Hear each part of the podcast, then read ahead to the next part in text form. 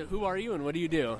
My name is Deandra Laser. I am the Interactive Media Coordinator for Hudson Fasteners Incorporated. And did you start your career here in Youngstown?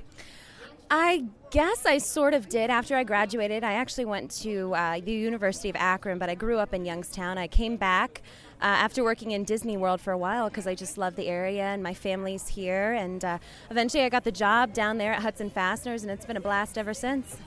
That's awesome. So, what would you say to uh, soon to be graduate of, let's say, YSU? Why should they start their career here?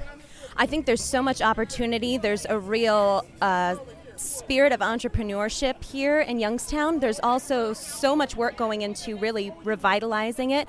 I mean, with the whole City of You campaign, that really caught my attention. And I, I just love the spirit that the people have, and people really love this area. And there's so much here that people don't know about, but it exists. And I, I definitely think that there's a lot of opportunity for people. Cool. Thank you for your time. Thank you, RJ. See ya.